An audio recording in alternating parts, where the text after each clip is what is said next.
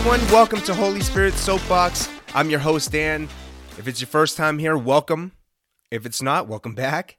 We're so glad that you were able to uh, jump on here and listen in. I was talking to somebody not too long ago, and it really broke my heart. They were saying things like, you know, I wish I was never born. You know, I feel like I don't belong in this generation. I just feel so awkward and weird and unwanted and just, I don't belong. You know, I wish I was born in a different decade.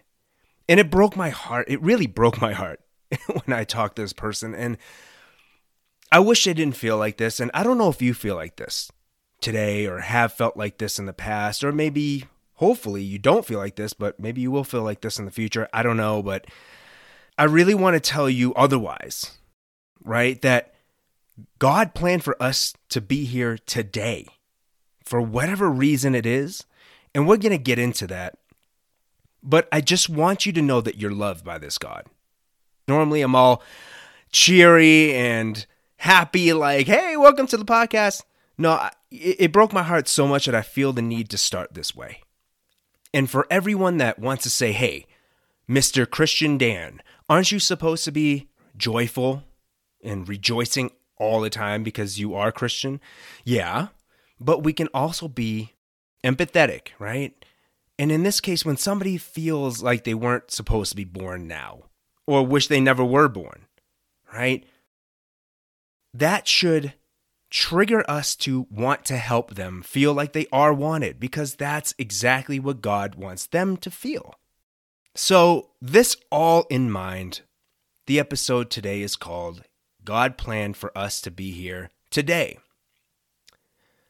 You know, I often think that things like technology is so advanced nowadays that it creates so many distractions for us that keeps us from following Christ more deeply, right? So, I mean, technology is awesome, don't get me wrong, because if it wasn't for technology, I wouldn't be talking to you right now. You wouldn't be listening to me from across the globe or across the country, wherever you are.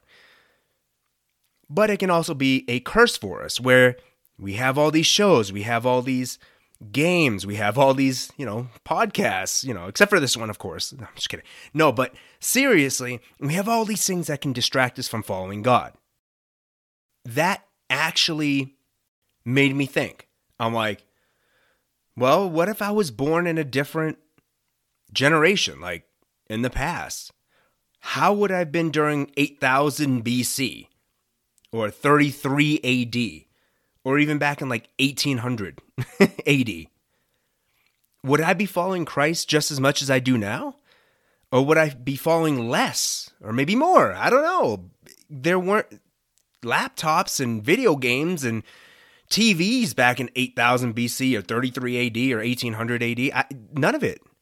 None of that existed. So there were less distractions, but we all know that people were still distracted. It's easy to forget that distractions have always been around since the fall of man. All the way back to Adam and Eve, the distraction was a serpent and the fruit.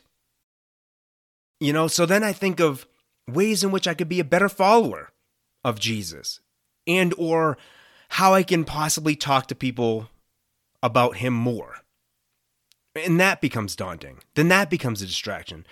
Then it's a slippery slope. And I'm like, God, if you just put me here in a different generation, I wouldn't be as distracted. And, you know, I would probably be talking about you more, living for you more. I wouldn't have these things like TV shows or whatever else in my face all the time.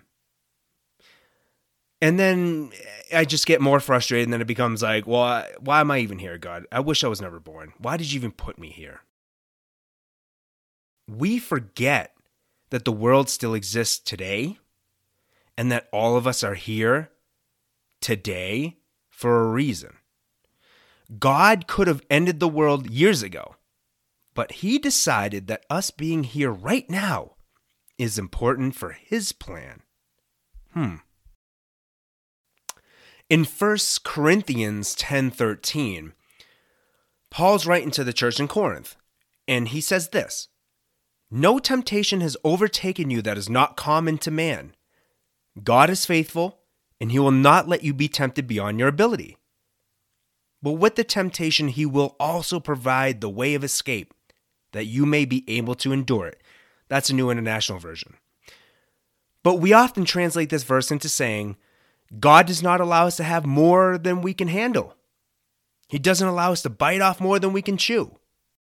This verse sings in my head when I think of why we're here now rather than a different time period, or why we're here at all, for that matter, right? God knows my heart better than anyone.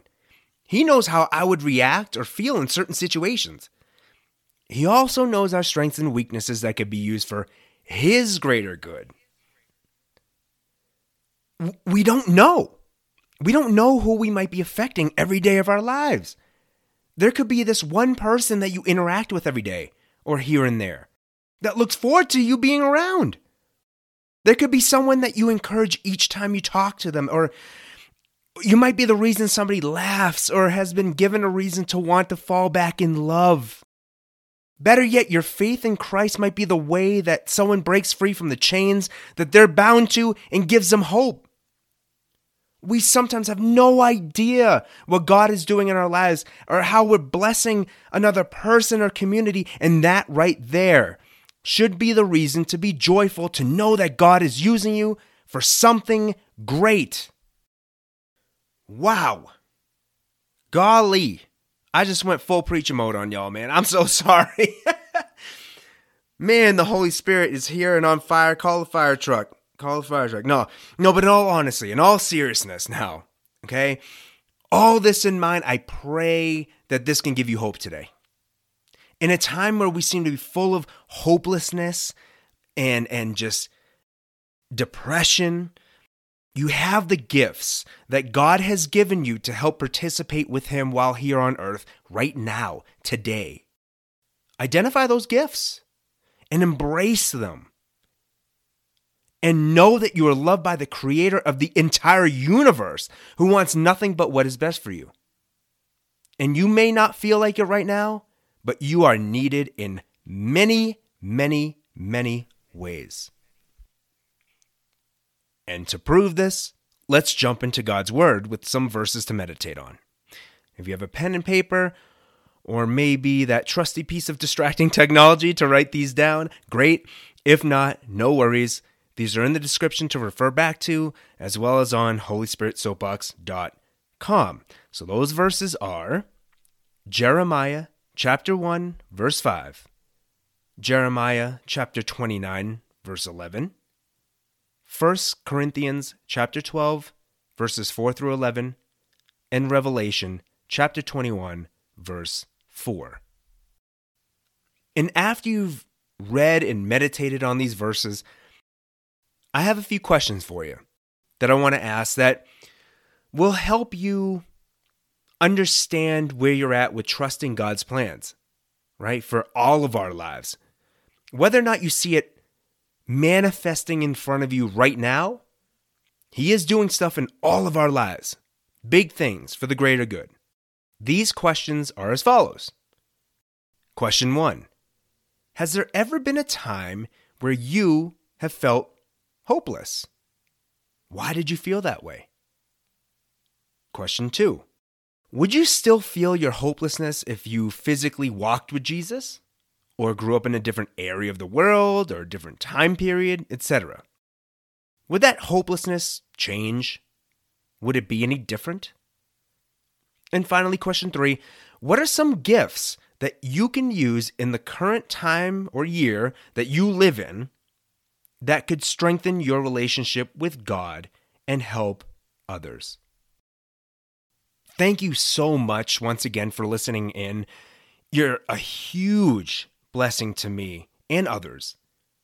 Please continue to spread the word about Holy Spirit Soapbox so that we can all continue to spread the gospel of Jesus Christ. And with that said, let's talk to God in prayer and we can close ourselves out here. If you can bow your heads, feel free. If you are physically unable to bow your head or you're driving or something, please don't. But let's talk to God. Thank you, God, for giving us the opportunity to be here, right here, right now, to participate with you in your plans. We know that everything you do, whether seen or unseen by us, is, is for the greater good of all of mankind. We have hope knowing that you have conquered death and have given us eternal life, and know that we all play a major role not only here on earth, but in your heart. We love you and give you all of the glory in our Lord and Savior Jesus Christ's holy name. Amen.